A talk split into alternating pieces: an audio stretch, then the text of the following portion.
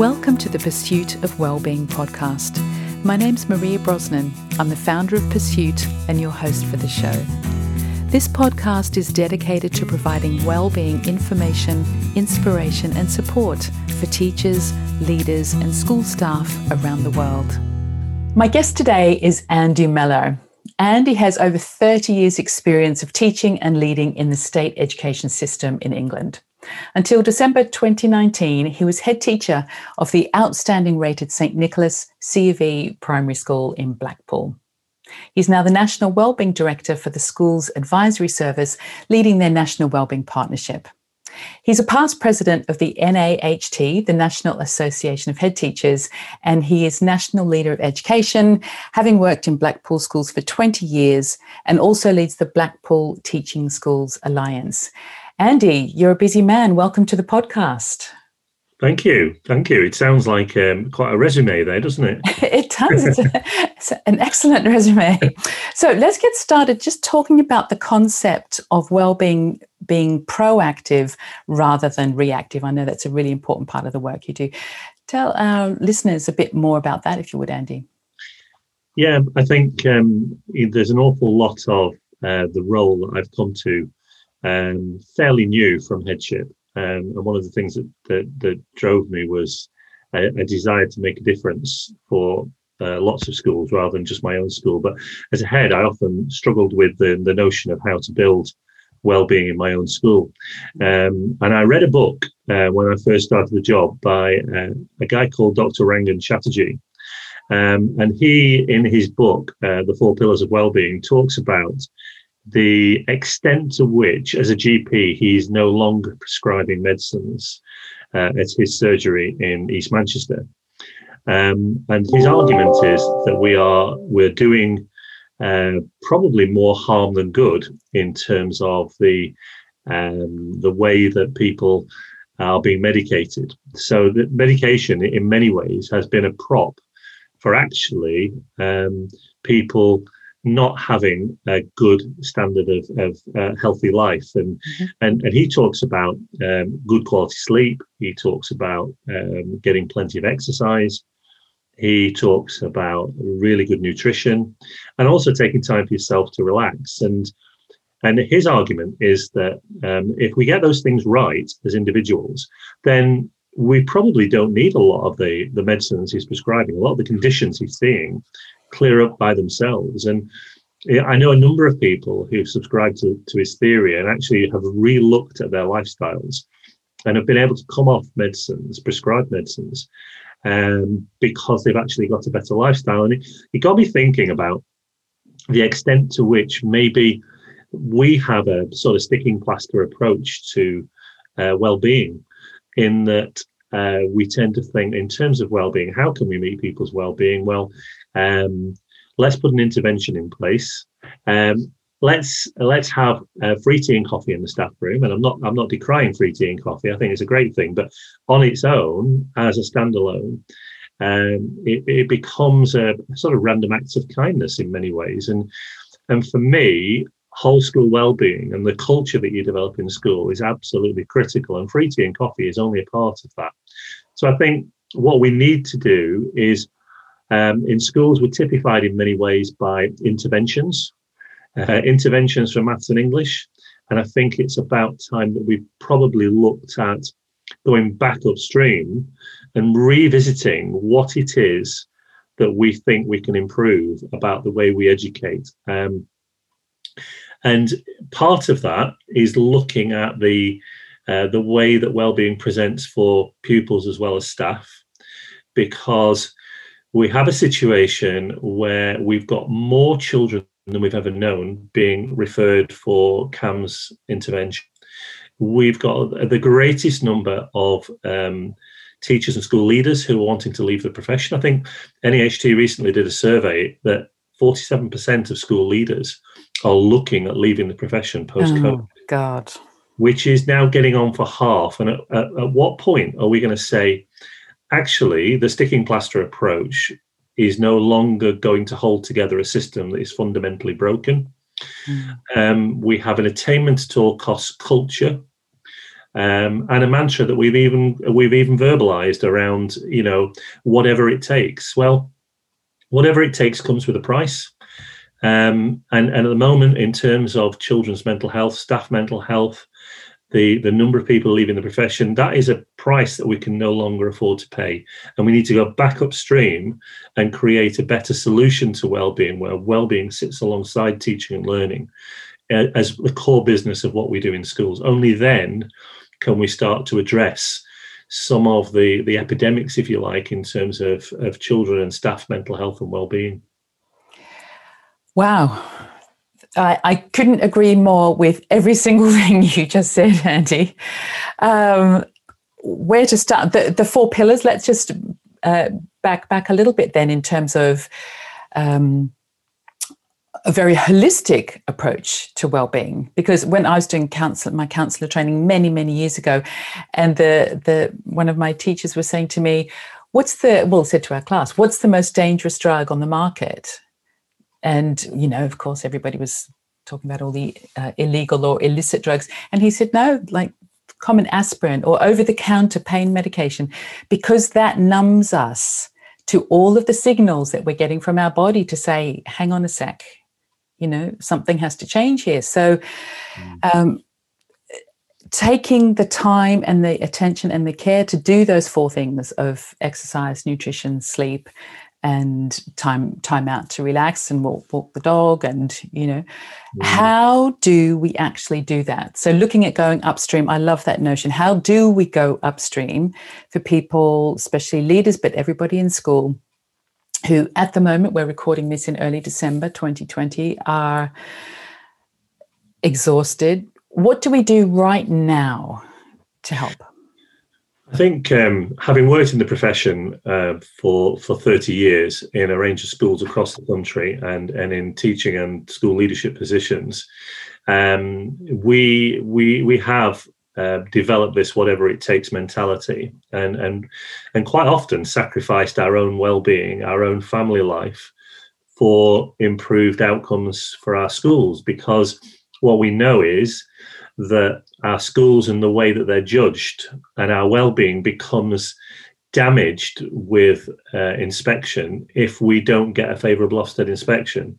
Uh, and we're constantly told that as a profession that we've got to do what's right by the children, and that includes getting them over that line, whatever that line may be at whatever phase of education in terms of exams and tests. And, and what we've lost sight of in many ways is, is the fact that there is a bigger picture here. Um, and so I think in some ways we need to recalibrate the way that we understand education. Um, and we need to understand, and, and Adrian's uh, Adrian Bethune's video says this perfectly in terms of actually, if we look after ourselves as staff and we look after the children's well-being, those results that that that that are, are so key actually improve yeah because guess what? If people are in a better place mentally and physically, they'll perform better yeah. uh, and they'll learn better and they'll teach better. Um, and all of that is absolutely key. And I think what we've got is into a bit of a rut where we just think, I need to work harder, I need to work faster, I need to work more. Um, and we're at a point where none of that is going to have much more of an impact going forward. In fact, we're going to have a negative impact of that. We're going to see people falling over, and that's not that's not helpful. And for me, the mantra of putting your own oxygen mask on first so that you can help others is so apposite for for teachers and school leaders you know if we're not prepared to look after our own health and well-being we're not going to be in any fit state to be able to make those improvements and you know, I, am looking back to when, um, unfortunately, in 2013, my school got a judgment of requires improvement. Um, and we had a real look at what it was that we were doing.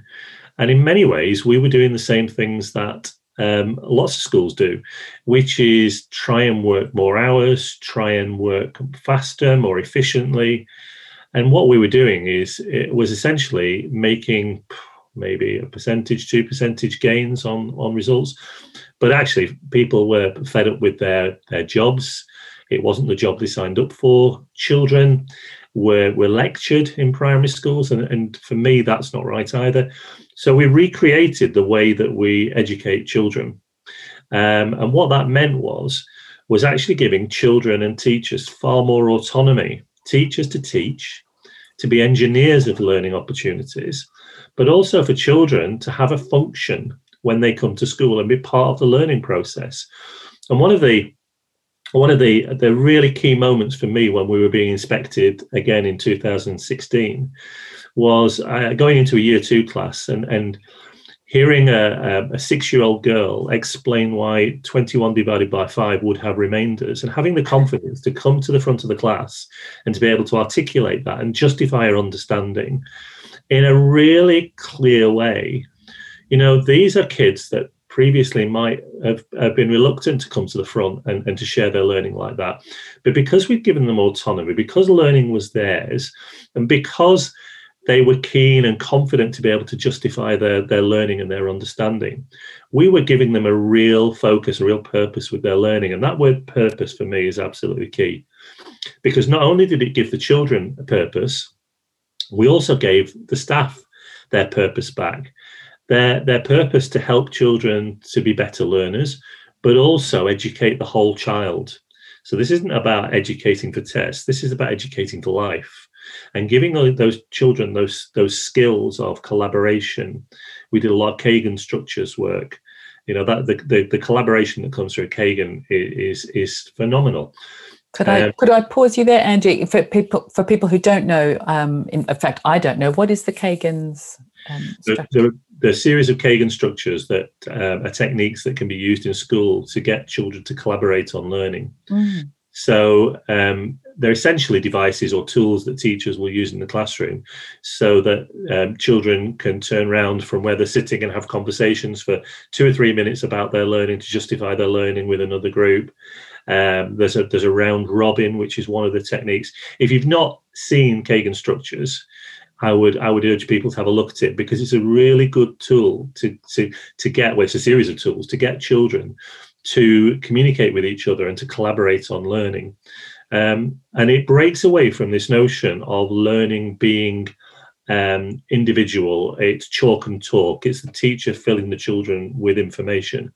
And the best way for children to learn and for staff to teach is to actually learning through conversations, through discovery, through, and that isn't haphazard discovery, that's carefully uh, facilitated, engineered learning opportunities by the teacher. So we were giving the teachers a lot of their purpose back, which, you know, turned our, our school around. And in 2016, um, you know, through that and a whole range of other strategies. So um, things like we gave the children tools like ABC for class discussions. Class discussions were typified previously by teacher asked a question, child answered the teacher. That's not a class discussion. uh, that's a conversation between two people. Um, and essentially, we taught them ABC, which is agree, build on, and challenge, which gave the children a vocabulary to own that conversation. So the children would say, "Yeah, we gave them a subject to talk on. This is this is the subject we're discussing. I want to agree with what you said, but I want to build on what you said."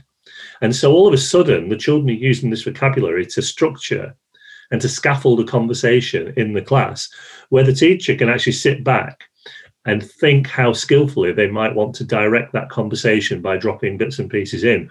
But ultimately, it's led by the children, giving the children autonomy again and you know there are there are so many children particularly in some of the communities that i've worked in for whom they have no control over their lives. They have no autonomy in their lives. Um, everything happens above their heads. So for us giving children and teachers that level of autonomy just changed the game for us. And you know in 2016 we were outstanding in every category and all we'd done is fundamentally changed our approach to the way we educated, which is what I meant about going back upstream. Mm.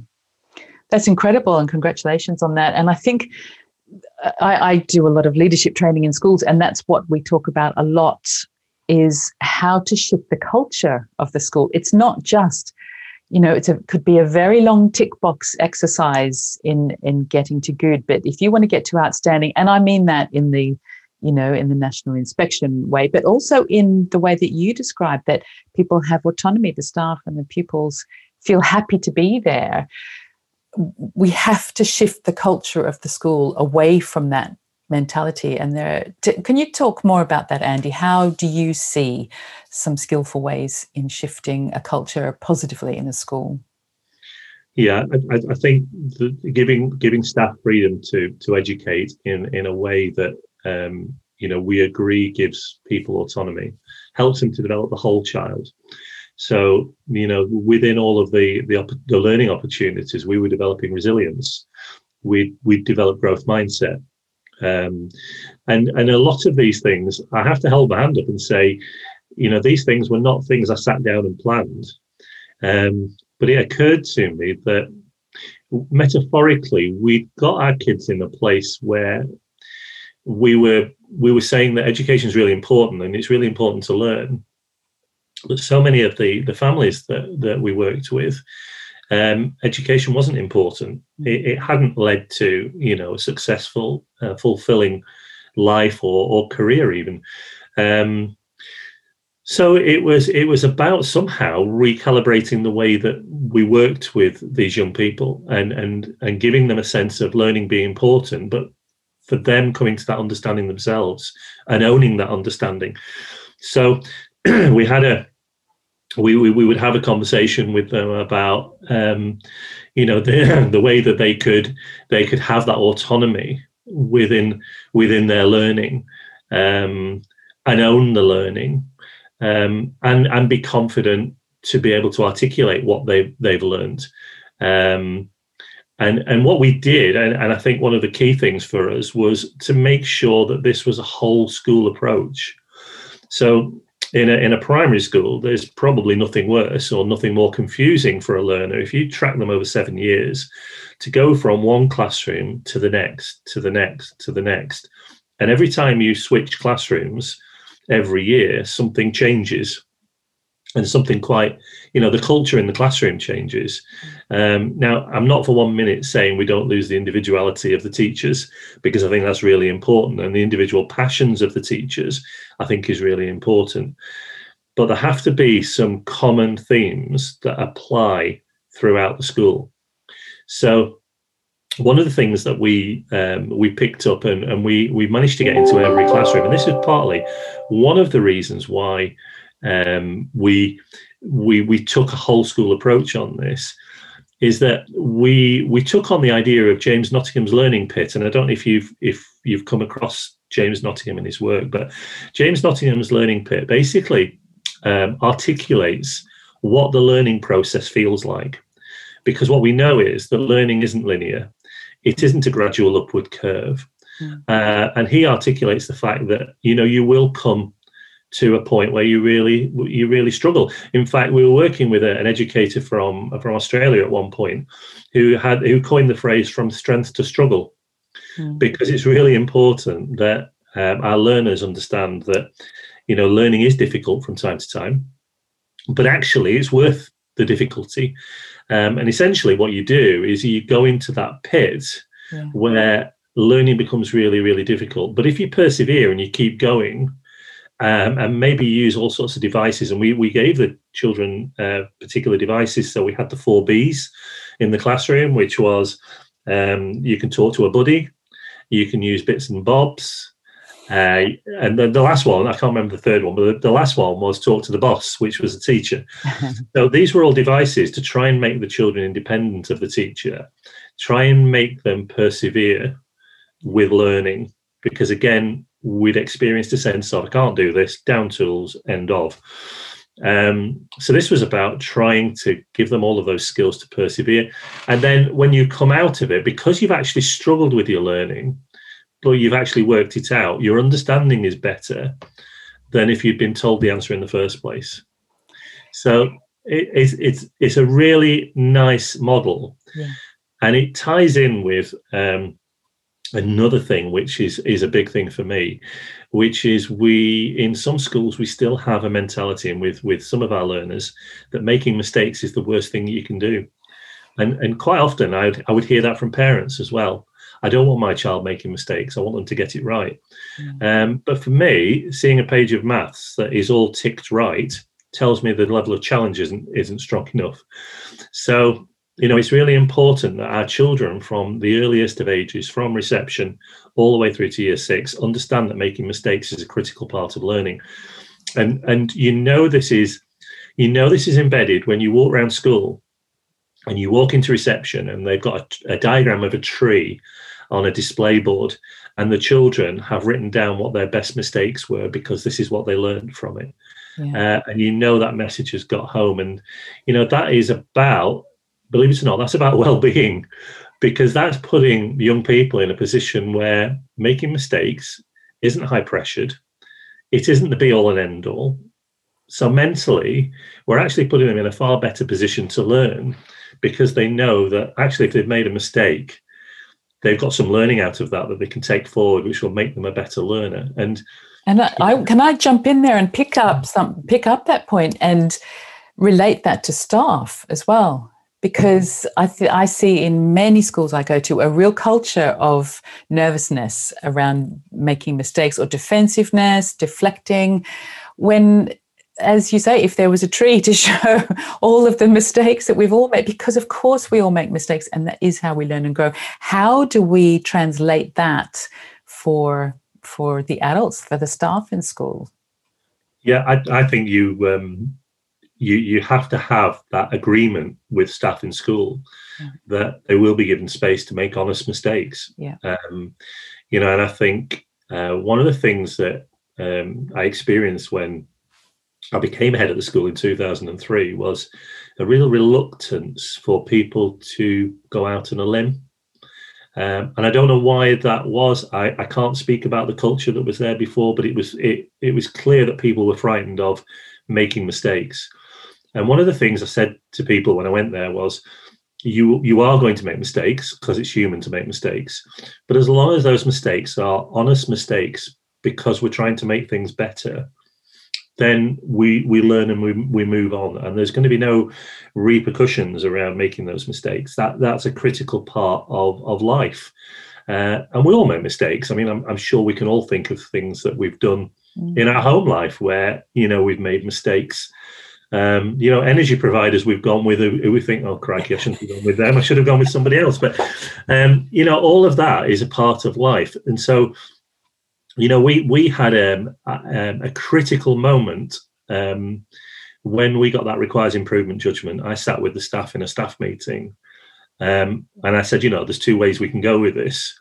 We can either fight it and, and say this isn't just. And, and if I'm totally honest with you, in the cold light of day now, all these years on, um, I don't think it was fair. I don't think it was a fair judgment, but there is very little point in arguing it because then you're denying the grade you've been given, and that puts you at a lower point for intervention as well. So um, basically, you pick up what you're given um, and you move forward with it. And you know, one of the most encouraging things I heard from the staff at that staff meeting was, and I won't I won't repeat the words, but they told me at the end of the staff meeting that we, they were going to create a category above outstanding, and, it, and, it, and, it, was two words. One began one began with S, and one began with H, um, and the second word was hot.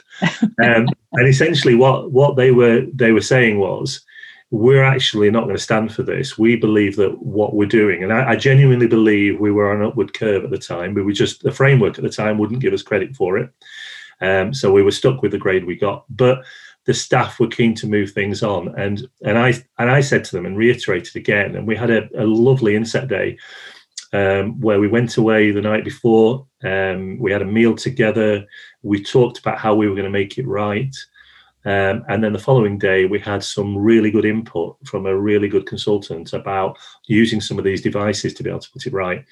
Um, and we built a really strong team ethos where people thought i'm a really important part of this St Nicholas engine that's going to drive this school forward. And um, you know, and it, and everybody bought into it. Everybody could see the extent to which it was going to make a really positive difference. And uh, you know, if you're going to have a whole school culture, um, then everybody has to buy into it. Everybody has to agree that they're going to buy into that. And the, one of the reasons why we got outstanding um, from the inspection team, who are a really good team, to be fair to them, um, and I'm not just saying that because we got outstanding, but they were saying there is consistency across the school in every class, in every, because we were two form entry, it wasn't just in every year group, it was those two classes in every year group as well. And there's a common theme, there's a common thread that runs through all of those classes that makes such a difference to those children and those staff that help them to be the best they can be in terms of teaching and learning. Mm. And as we start to draw some of these threads together, because our, our half hour is already just about past, but I want to see in your role as a head teacher, but also now uh, as the director of wellbeing for the National Wellbeing Partnership, as a past president of the Head Teachers Union. If you look at just draw some of these threads together for us and and go back to one of your original points about how do we take all of this upstream you know how do we look at well-being from a bigger perspective? How do we take a step back from where we are now? As you said 47% of leaders are looking to leave. I mean that's horrifying if we think of how much wisdom experience knowledge is is in that number of people who are considering leaving. So mm. just to help us pull some of these threads together and any more practical action steps that anybody listening to this because i think leadership starts from your first day in school no matter what your role is you're you're leading at some level. So what can people do right now to take a step back and improve things? Okay so i think the first the first thing to do is to acknowledge that the system is broken um, and that if we are to make incremental gains in attainment which is how we're judged in schools then uh, accept the fact that unless you're doing something different than just drilling children drilling children will get you a, a 1%, 2%, maybe 3% increase in, in scores. But there's a there's collateral damage with that to the learners in terms of their mental health and well-being, but also in terms of staff. And, and our staff really coming into school to, to do the job that they signed up for. Uh, and, and my argument would be no, I, I don't think so. I think for me, there's a key word in all of this, which is purpose. Um, and when I came into the profession 30 years ago, I came into the profession to make a difference to the lives of young people. Um, at that time, you know, as a young teacher, I didn't think about the staff um, because you know I wasn't thinking as a leader in the, in those days. But for me, it was about making a difference to the lives of, of children and young people.